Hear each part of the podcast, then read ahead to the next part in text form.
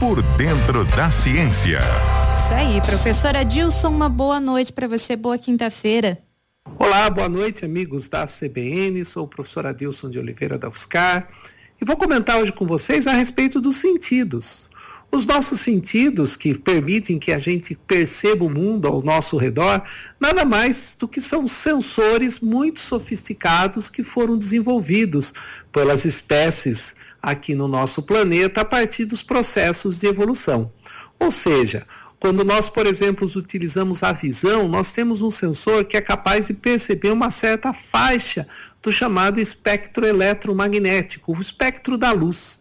E justamente devido ao Sol emitir a luz num certo comprimento de onda, fez com que os nossos olhos se desenvolvessem e se adaptassem para principalmente observar comprimentos de onda daquilo que a gente chama do visível. Sabemos que a luz ela existe em outros comprimentos de onda, como por exemplo as ondas do rádio, são comprimentos de onda muito grandes comparados com o comprimento da luz visível, e tem ondas muito pequenas como os raios X, que são utilizados para a gente fazer imagens do corpo.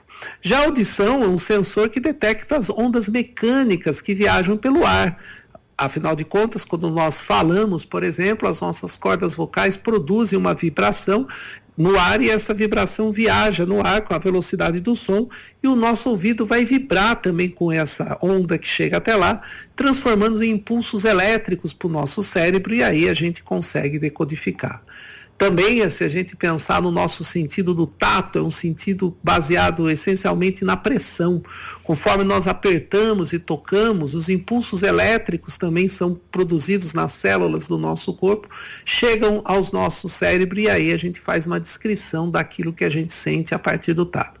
E finalmente, olfato e paladar são sensores químicos que são capazes de detectar a presença de determinadas substâncias que ao longo do tempo nós fomos aprendendo a identificar. Por exemplo, o doce do açúcar e o salgado do sal são coisas características que, quando colocamos, por exemplo, na nossa língua, identificamos facilmente. Ou, por exemplo, o aroma do café, que o nosso nariz é capaz de detectar os vapores ali que saem com as moléculas dos compostos do café, ou a nossa língua, que também vai identificar.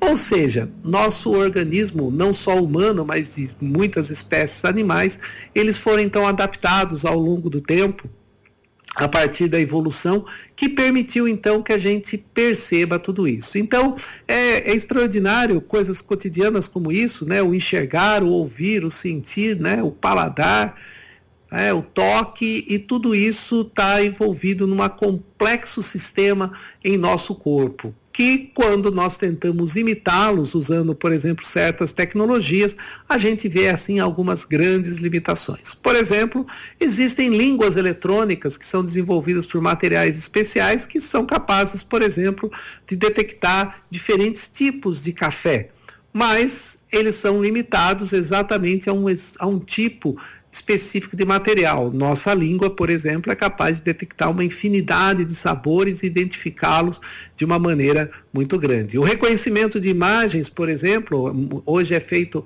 existem muitos softwares em computadores que são capazes de identificar imagens. A gente vê, por exemplo, no celular, o celular identifica as faces das pessoas nas fotos e até coloca identificando quem é. Nosso cérebro consegue fazer isso de uma maneira muito mais rápida até muito mais eficiente, ligando então muito disso.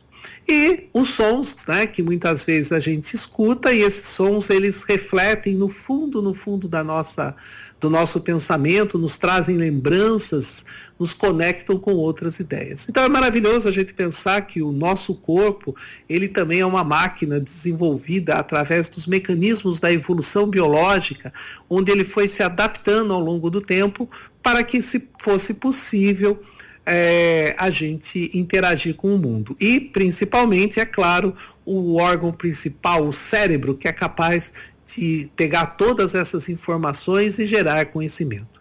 Mas isso a gente fala numa outra oportunidade.